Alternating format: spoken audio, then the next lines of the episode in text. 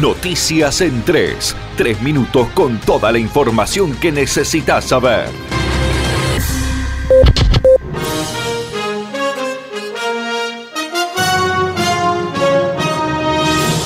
Martes de calor extremo en Misiones y probabilidad de algunos chaparrones aislados en zonas centro y norte. El aire caluroso continuará afectando a la región con una máxima estimada en 37 grados para la jornada se confirmaron oficialmente ocho nuevos casos de COVID-19 en Misiones este lunes, aunque rectifican uno de ellos. Una joven Bua Guaraní había sido diagnosticada con COVID-19, pero finalmente se trató de un falso positivo. La provincia alcanzó así los 213 contagios y los 164 recuperados. Cinco de los nuevos contagios son de San Javier, otros dos corresponden a dos mujeres de 31 y 91 años respectivamente de Posadas y el restante es un hombre de 43 años de Apóstoles. Los vuelos de cabotaje desde y hacia Misiones ya tienen fecha y comenzarán esta semana.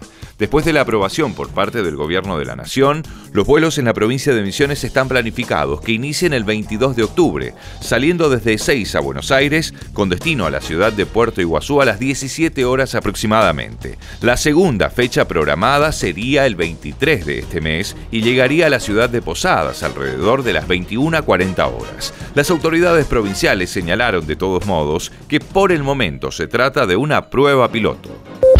El gobernador Oscar Herrera Aguad anunció asistencia destinada a aliviar gastos de servicios en merenderos y comederos. En la mañana del lunes, el gobernador Oscar Herrera Aguad entregó insumos y herramientas a un merendero donde asisten 210 niñas y niños en el marco del programa de fortalecimiento de comederos y merenderos. Este programa tiene como objetivo mejorar las instalaciones donde funcionan estos espacios solidarios, que brindan un importante servicio comunitario en toda la provincia. Además, durante la visita anunció una nueva línea de asistencia destinada a aliviar los gastos de servicios de luz y agua en los lugares donde funcionan los merenderos. A partir del día de hoy, desde el gobierno provincial, conjuntamente con, el gobierno municipal, vamos a generar una línea que va a permitir no solo las mejoras y el equipamiento, como estamos viendo hoy en, esta, en, este lugar, sino también una línea que va a aliviar en un programa integral de ayuda y acompañamiento a merenderos y comedores de las diferentes organizaciones en lo que hace a luz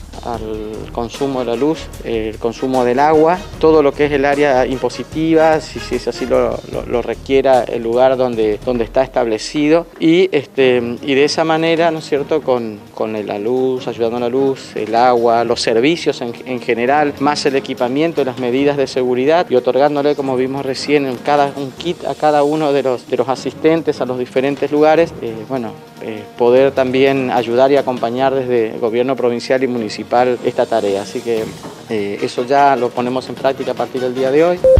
Misiones es la segunda provincia con mayor recuperación económica del país, según un informe nacional. Los indicadores del informe nacional muestran de que Misiones es la provincia con menor cantidad de empresas con facturación mínima o nula de toda la región y segunda del país en el mes de agosto, según el último informe de octubre del año 2020.